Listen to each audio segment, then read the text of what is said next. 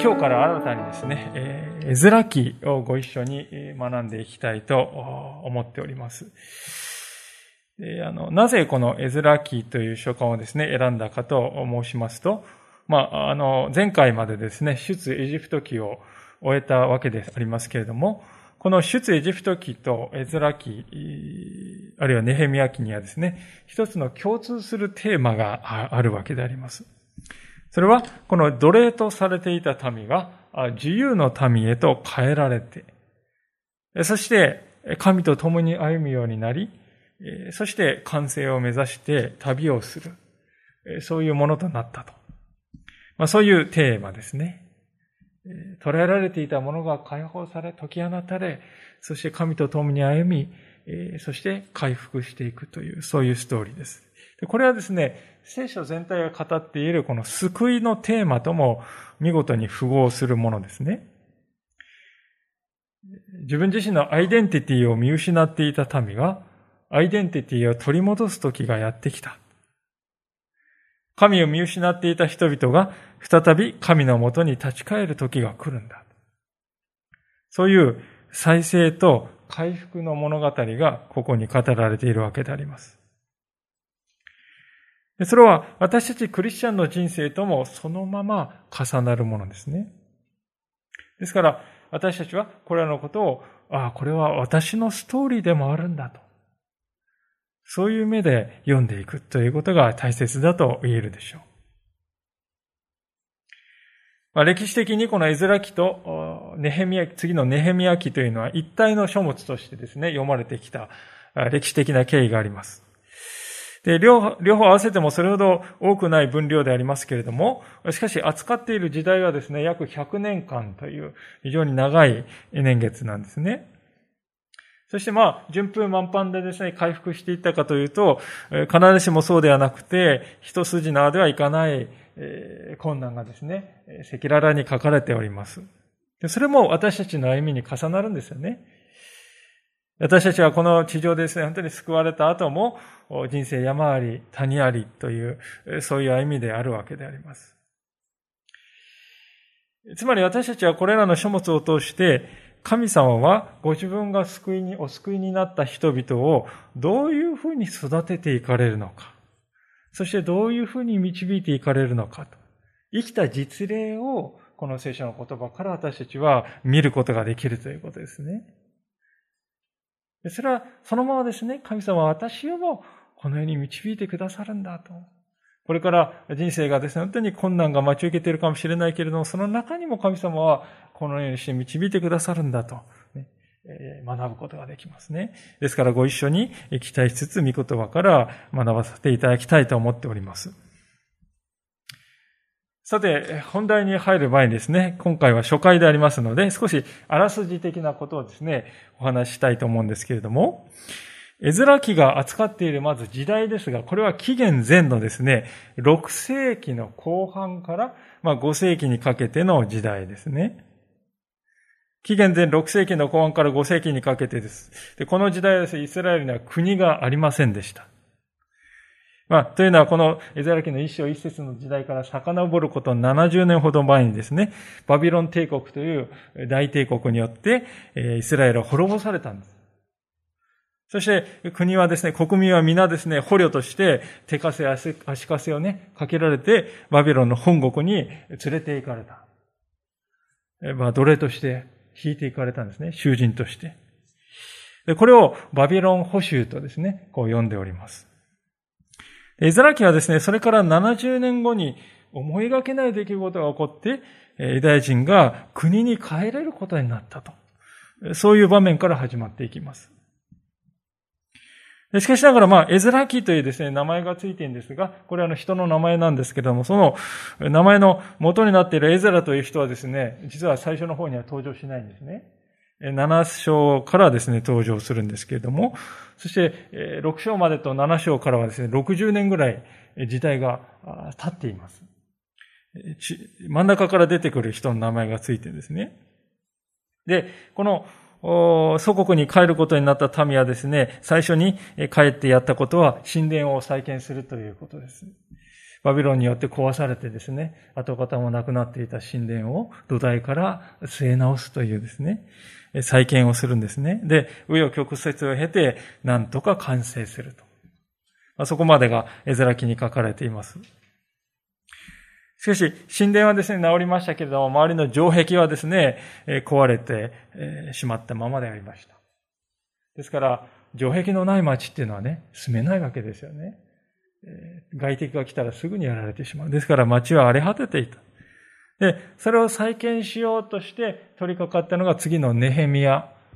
記に書かれていますね。壁を、城壁を直すというですね。ネヘミヤ記にはそういう城壁を直す時の苦労話が本当に書かれております。ですから、二つの書物は連続する100年ぐらいの時代を扱っているわけですね。では、あらすじはそれくらいにして早速御言葉そのものに目を向けたいのでありますけれども、今日の絵面記の一節から三節をもう一度見しますが、ペルシアの王キュロスの第一年にエレミアによって告げられた主の言葉が成就するために、主はペルシアの王キュロスの霊を奮い立たせた。王は王国中に通達を出し、また文書にもした。ペルシアの王キュロスは言う。天の神主は地のすべての王国を私にお与えくださった。この方がユダにあるエルサレムにご自分のために宮を建てるよう私を任命された。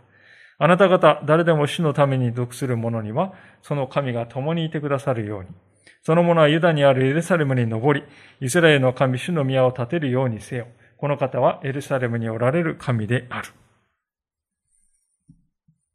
この一節でペルシアのキュロスという人が登場いたしますけれども、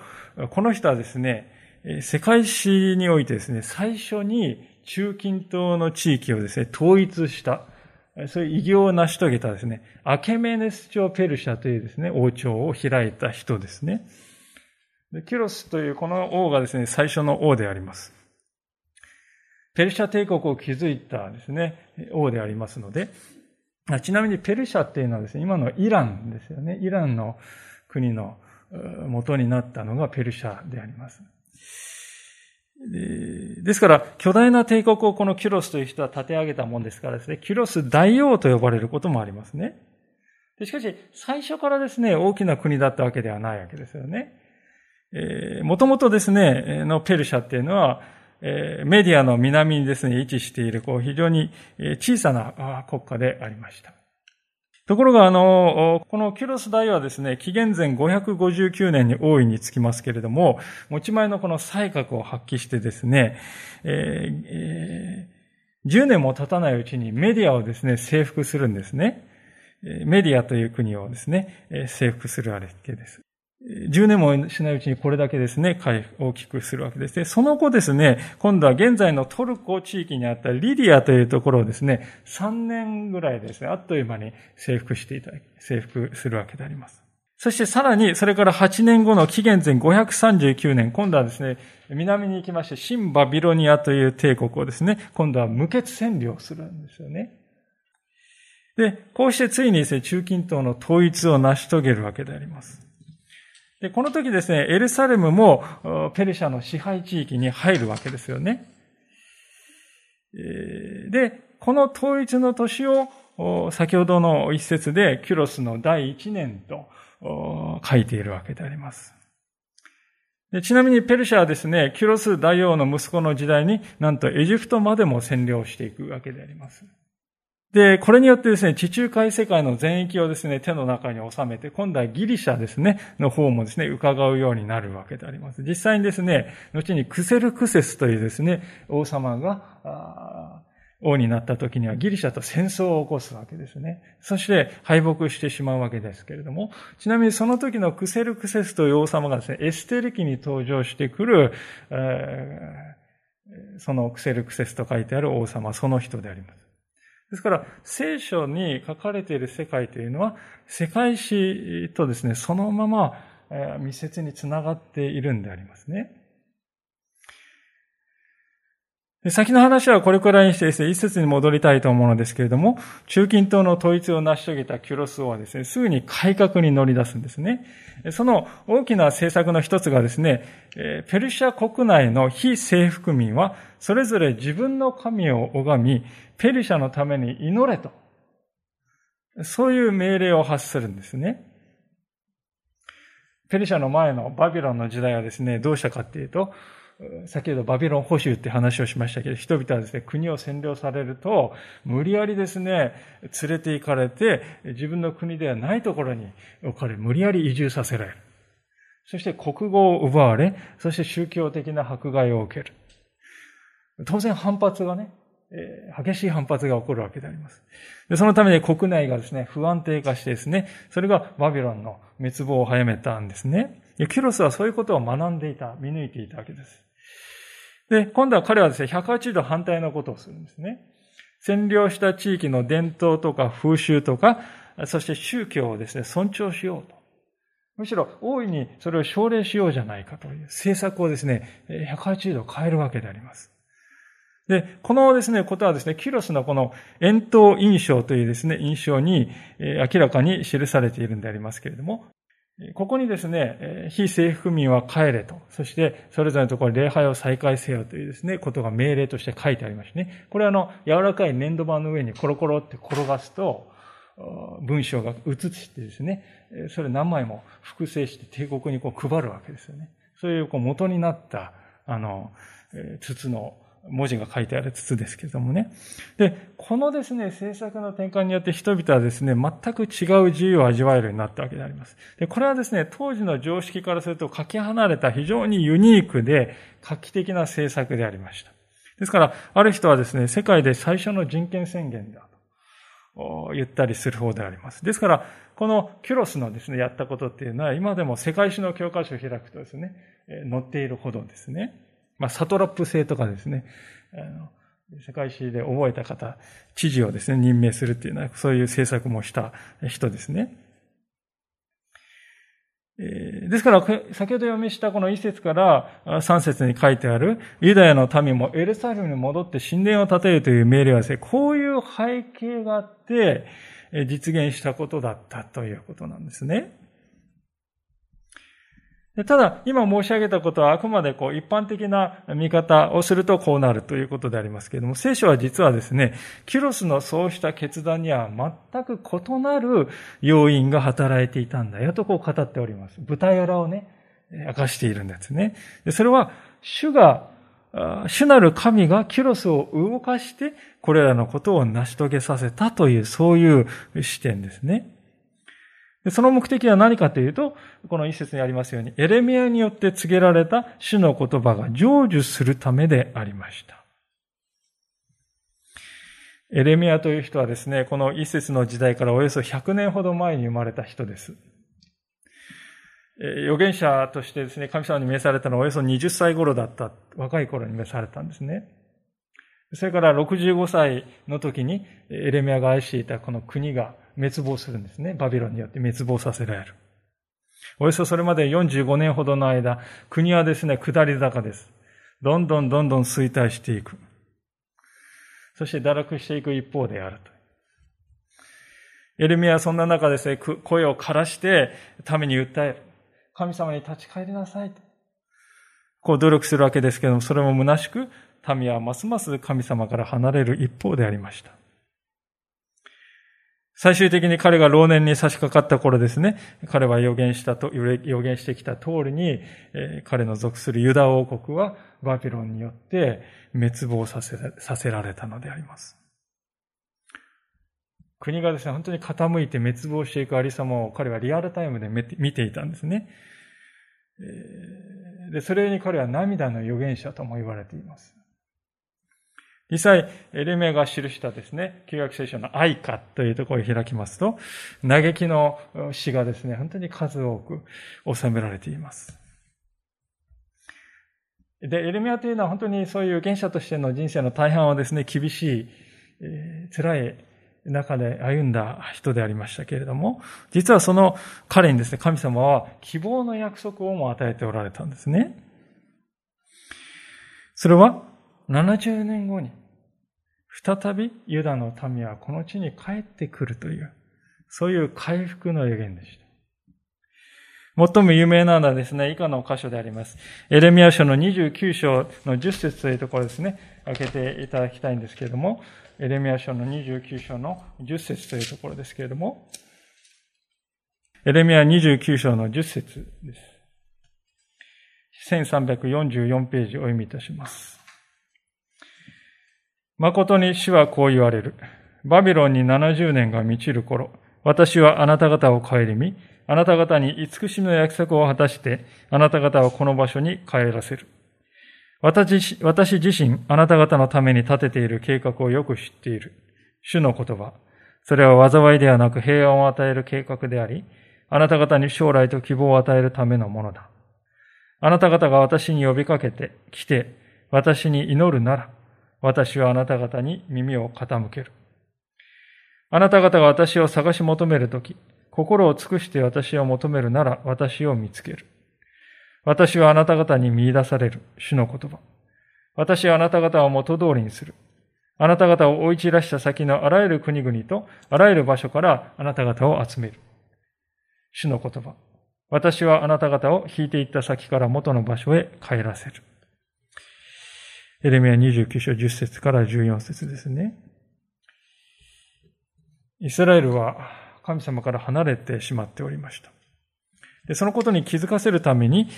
神様はバビロンを用いてイスラエルに罰を与えるわけです。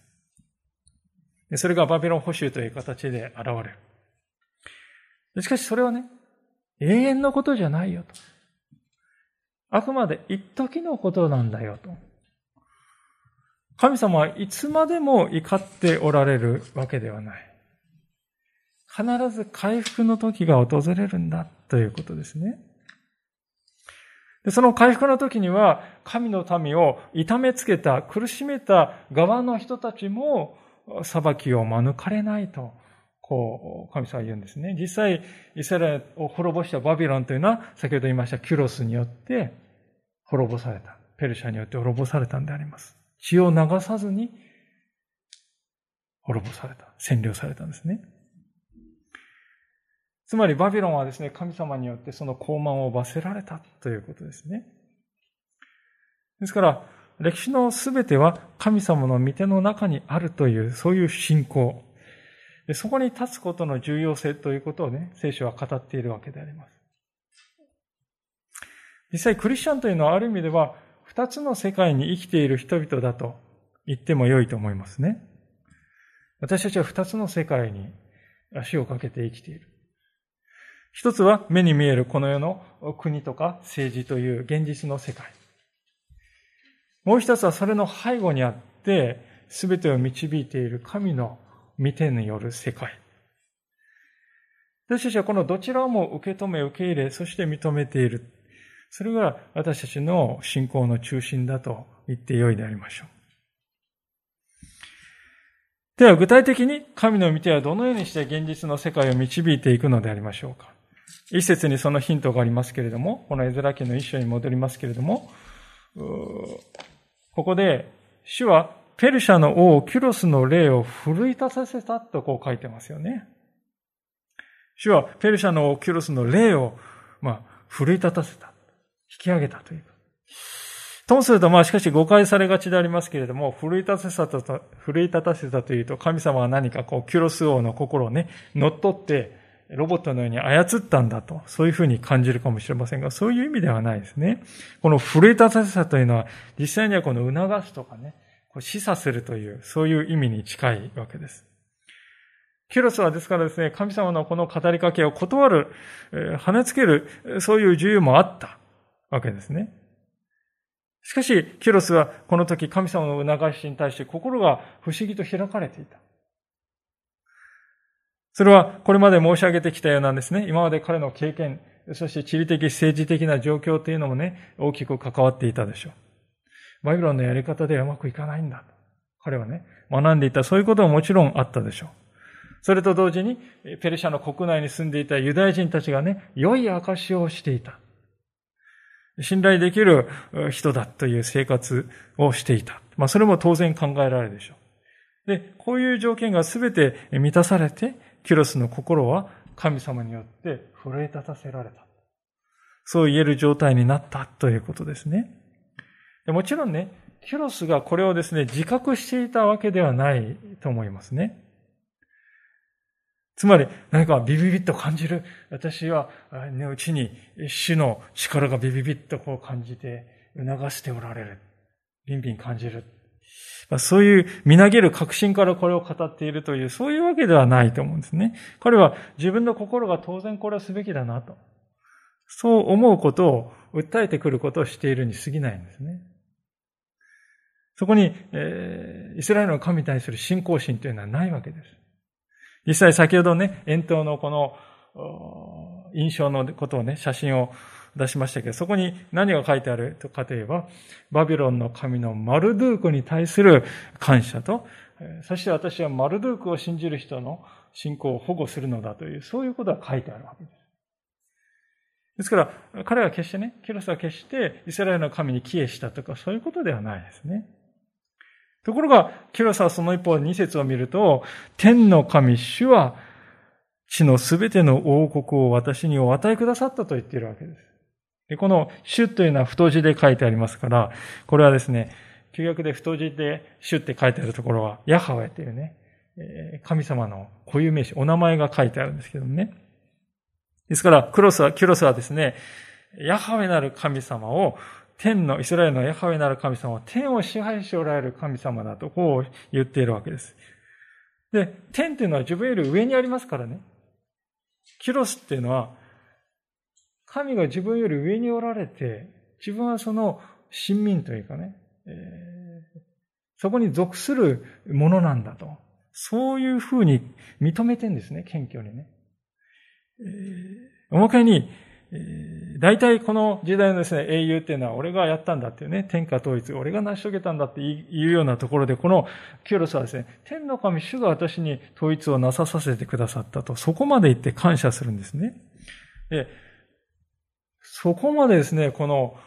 文章をね、帝国上にこう発布するですね、見た、それを見たユダヤ人っていうのはですね、本当にこう、神が彼を動かしているとしか思えないというね、そのようにしか見えない。あまりにもね、えー、素晴らしいことを言ってくれるので、えー、神様が彼を動かしているんだ。そういうふうにしか見えない。ですから信仰の目を持っている人には、キュロスの背後に神が働いておられるということをですね、見る以外にないということなんですね。でこれは私たちにとっても同じなんだということです。神様はクリスチャンだけを使ってこの世界を動かしておられるのではないということです。すべての人が神によってこうして促されて導かれているのであります。時には神を拒み、神に逆らっているようにしか見えない人もいるでしょう。しかし、そういう人をも神様は用いることができるのであります。しかも本人にはですね、用いられたとか導かれたって自覚は必ずしもなかったとしても、しかし用いられるんですね。実際、ある解説者はこういうことを言っております。キュロスは、ヤハウェなる神が自分を導いているとね、は感じていなかっただろうと。しかし実はペルシャ本国を出発した最初の日からこの日のために彼は導かれていたのだ。メディア帝国に勝利した時も、リディア帝国を占領した時も、すでに彼は導かれていた。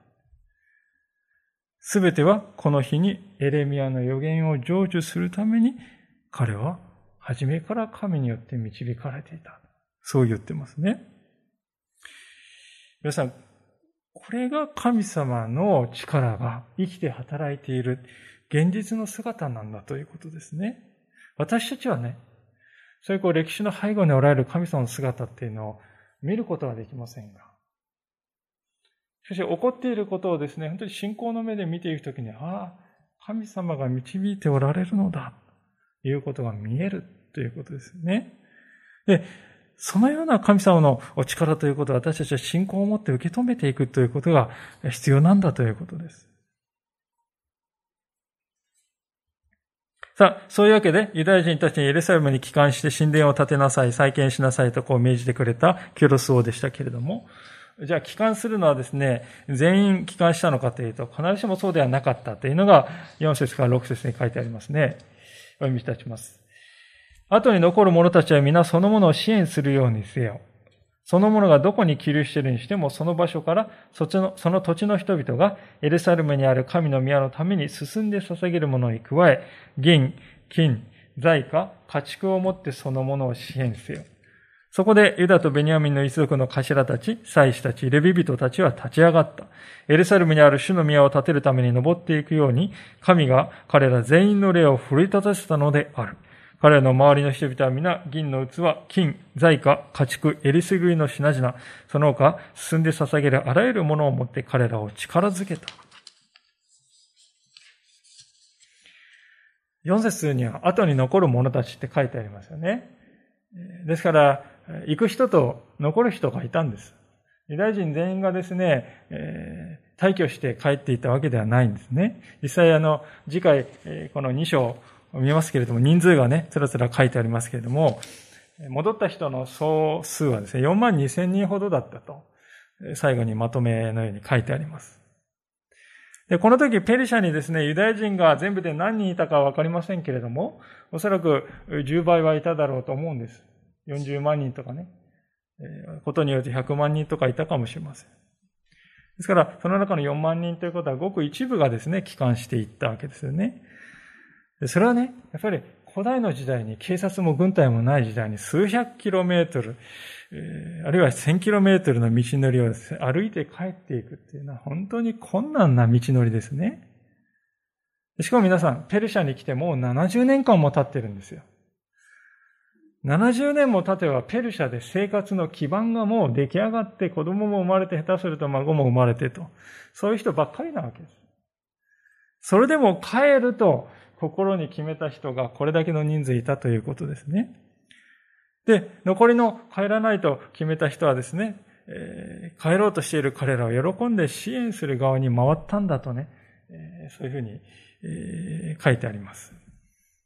でこのことはですね、神の民が何かをしようとしたときに、必ずしも全員が全員同じことをしなくてはならないというわけではないんだということをね、教えてくれております。全員右向け右でね、左向け左で同じことしないといけないというわけではない。そもそも、みんな帰らないといけないってね、ここに決めたら、それは強制で、と紙一重になってしまいますね。そうではない。思い、奮い立たされたって書いてますね。奮い立たせられて、思いと意志が与えられている人が立ち上がる。残りの人々はその立ち上がった人をありがとうと喜ぶ。そして彼らを助けようと。そこにですね、力を注ぐというね。これが、祝福されたあり方だと言えるわけですね。で、大事なことはね、私はいけなかったなとかね。あの人たちだけ言っちゃってずるいよねというようなね、そういう負の感情を持たない、あるいはそれにとらわれないということですね。むしろこういうふうに考えるといい。ああ、あの人は私ができないこと、私、ことを私に代わってしてくれている。代わって神様に仕えてくれているんだ。ありがたいな、感謝だな。私は今同じようにはできないけれども、あの兄弟姉妹を応援しよう。そうやって私も間接的に神様の働きに参加しよう。そうだ、それが今の私の飯なんだとね、そういうふうにこう前向きに受け止める、考えるということです。実際6節を見ますと、彼らの周りの人々って書いてますね。この人たちも帰還を支援してくれたと書いてます。この周りの人々っていうのはですね、これ違法人のことですね。ペルシャ人のことです。ユダヤ人が帰ろうとしていくときに、違法人の関係ない人たちが好意を示して支援してくれたっていうふうな書いてあるわけですね。これは何かと似ていないだろうかとこう思うわけですけども、それはね、あの、出エジプト期と似てるわけです。出エジプトの時とそっくりなんですね。イスラエルの民がエジプトを脱出するときもですね、エジプト人たちはユダヤ人に対して好意を抱いて、そして、大盤振る舞いというかね、その、カナンの地に行こうとしているユダヤ人に多くの贈り物をしてくれ、支えてくれたっていうことがね、書いてますね。ちょっと考えられないようなことがしかし起こるんですね。で、この時もそういうことが起こっているわけです。これは普段からユダヤ人たちがね、ペルシャの地域社会において、良い証を立てていたということですよね。普段から好意的に見られていた。だからですね、彼らがいよいよ、国を全部ね、滅ぼされて、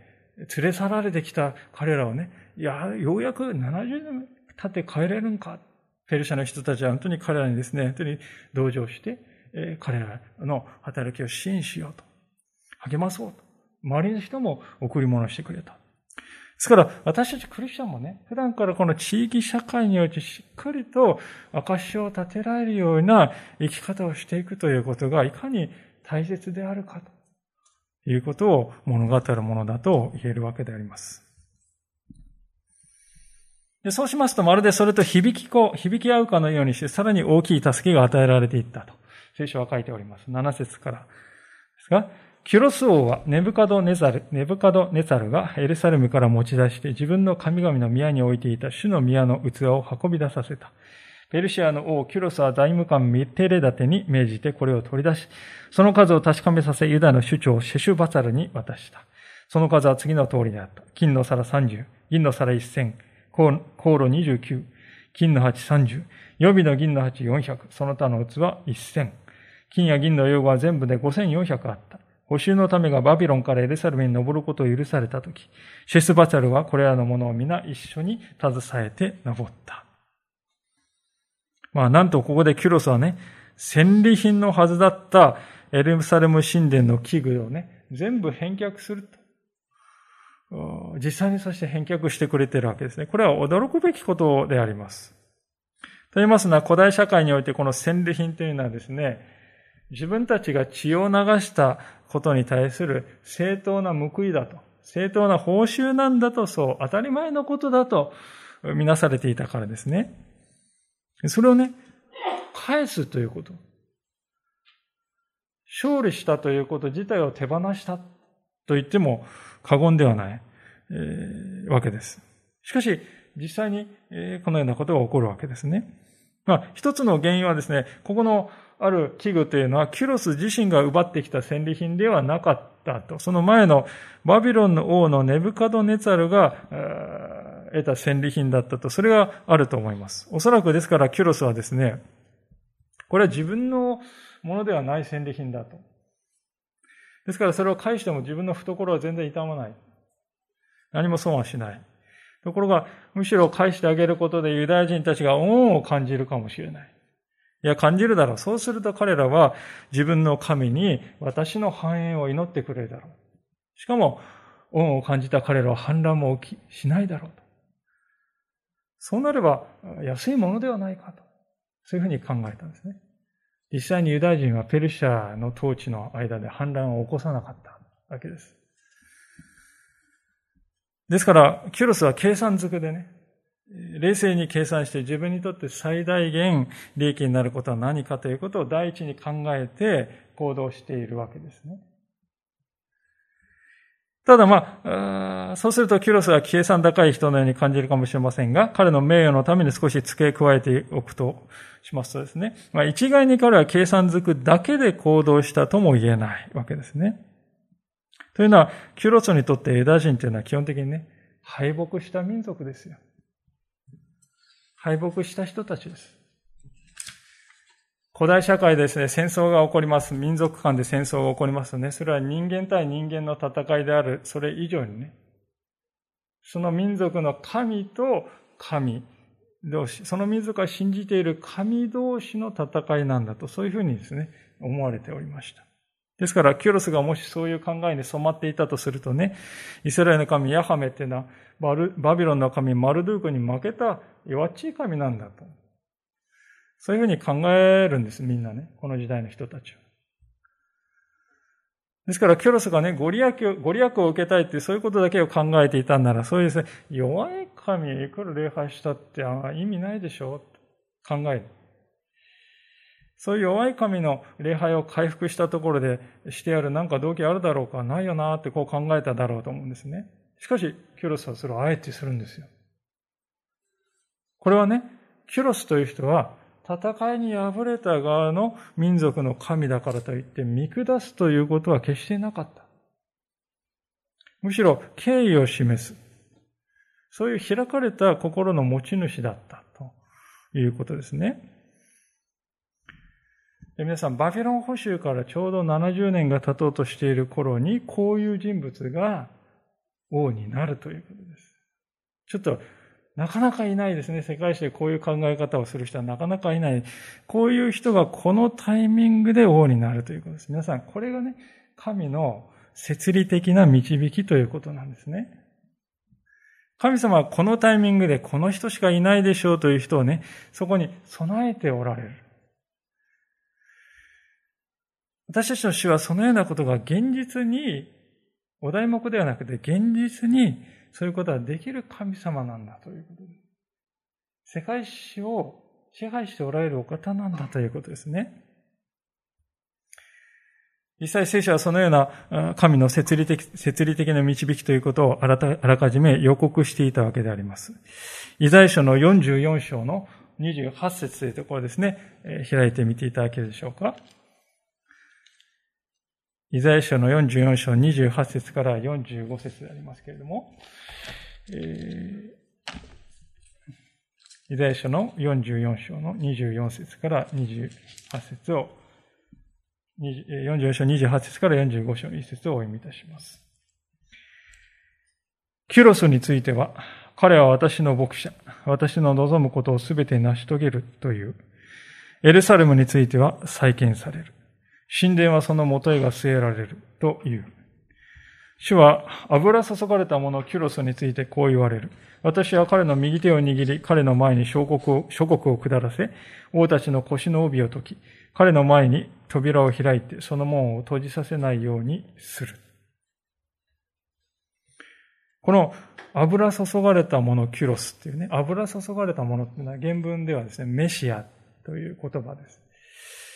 メシアと聞けば皆さんね、イエス様に対して使われている称号だということをね、ご存知でしょう。救い主という、そういうふうに訳されるような、そういう人ですね。でもちろんこれはですね、キュロスがイエス様と同じ救い主なんだという、そういう意味で言っているわけではないわけですけども、しかし一方でね、キュロスという人は、神がご自分の民をお救いになるこの遠大な計画のね、一部分を担当している。一応こう確かに担っている人である。しかもちょっとありえないようなですね、開かれた心でそれを行った人であると。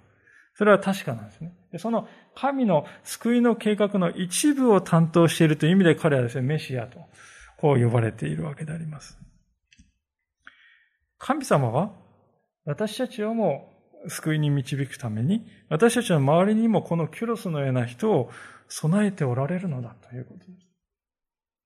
時々私はですね、私たちはですね、社会において、なんでこの人はこんなに私によくしてくれるんだろうか。クリスチャンでもないのに。なんでこの人はこんなに私に好意を示してくれるんだろう。戸惑うぐらいの扱いを受けるということがね、起こるわけであります。それは神の技であります。もちろん神様は私たちに敵対する人をも用いて私たちを救いに導くこともできるお方です。それは十字架を見ると皆さん明らかですね。イエスを殺せっていうね、人々は叫んだ。人間の憎しみの叫び。それがイエス様を十字架につけたんですけれども、しかし同時にそこで罪の贖いが達成されたんですよ。神という方はね、そういう神に敵対する、イエスに敵対する人の、ま、も用いて民を救うということもできるんだと。つまり、結局のところこういうことなんですね。この世界のあらゆるものが神様の手の中にあると。でそして全てのものが神様の救いのご計画のために用いられているんだということです。私たちに問いかけられているのはですね、本気でこのことを信じているだろうかということです。去年からウクライナでですね、戦争が始まりまして、あまりにも無語彙ですね、そしてあまりにも理不尽なやり方を見ているとですね、国家権力とか軍事力とか、あるいは独裁者とかね、大統領とか、まあそういう人たちに対して私たちはですね、何を言ってもダメなんだと、えー、諦めというか、無力感を感じているかもしれませんね。傍若無人な振る舞いをする独者の独裁者の姿を見てですね、一体神様は何をしておられるのだろうか。なぜ見過ごしておられるんだろうかと、ため息をつくこともあるかもしれません。イスラエルの民からすれば、なぜバビロンのような国がですね、私たちの国を攻めてくるのか。そう思ったかもしれない。しかし神様は見ておられるのだと。そして私たちの思いもかけなかった方法で、悪を正しく裁いてくださる。その時私たちはね、ああ、神様は本当に生きておられるんだ。すべてを正しく裁かれる全能者であるんだということをね、実感として知るんです。体験するんだということですね。同時にまた今日のメッセージのタイトルにもさせていただきました一節の言葉は重要であります。聖書は、キュロスのこの行動はエレミエレミアによって告げられた主の言葉が成就するために起こったことだと語ります。神様が口に出したことは、一度口に出したことは確実にこのように実現するのだということです。歴史がそれを証明している。もちろんね、そこに関わっている当事者たちは、私は神のご計画の実現に担当しているんだ、などとね、あれ、あれこれとですね、えー、夢にもそういうふうには思っていないわけでありますが、しかし、ことが起こってみると、神様のご計画はその通りに実現するんだということです。神のご計画というのはそのようなものなんだということです。ですから私たちは今日ですね、主を恐れるということをもう一度心にしっかりと抱く必要がありますね。また同時に、神様のお約束というのは必ずなるんだというね、信仰を新たにしたいと思います。私たちは時に神様に長年祈っているけれ、願っているけれども、なかなか道が開かれないという経験をいたします。確かに、忍耐を強いられる時もあります。でも、時間に神様への信頼を奪わせてはいけないと思いますね。神様の約束は確実になるのだ。ですから私たちは信仰を働かせて、神の約束の実現を待ち望む、そのようなものでありたいと思うんです。最後にもう一つのことに触れて今日のお話を終わりたいと思うのですけれども、それはなぜ神様はこの時をお選びになったのかと。そのもう一つの要因は民の心がこの時までに整えられていたからだということもあるでしょう。そもそもなぜイスラエルの民はバビロン帝国に連れてこられてたんでしょうか？それは自分たちは神の民であるから外国に滅ぼされるなんてことあるはずがないじゃないかとね。自分たちは神の民なんだよ。外国に滅ぼされる神が守ってくれるんだが、そんなこと起こるはずがないじゃないかと傲慢に陥ったからですね。神様の名前に謙遜に生きるということ。いつも神様の言葉を求めるということ。いつも神様に従おうと情熱を傾けていくということ。そのようなことが起こらなければ、私たちはたちまち信仰のね、マンネリズムに陥ってしまうんですね。イスラエルの民はまさにそういう状況に陥っておりました。神様はその状況をご覧になって幾度もね、状況を変えようと、エレミアを代表とするね、イザヤもそうですけれども、預言者を使わして悔い改めを促して来られたんですが、民は聞き入れませんでした。その結果がバビロン保守でした。国が消滅してしまった。しかし、この計り知れない痛みを通して、民は自分自身の過ちに気づかされたのであります。その時初めて彼らプライドを捨てて、自分は神の神なんだからというそういう幻のようなプライドを捨ててね、謙虚にされて、心から悔い改めて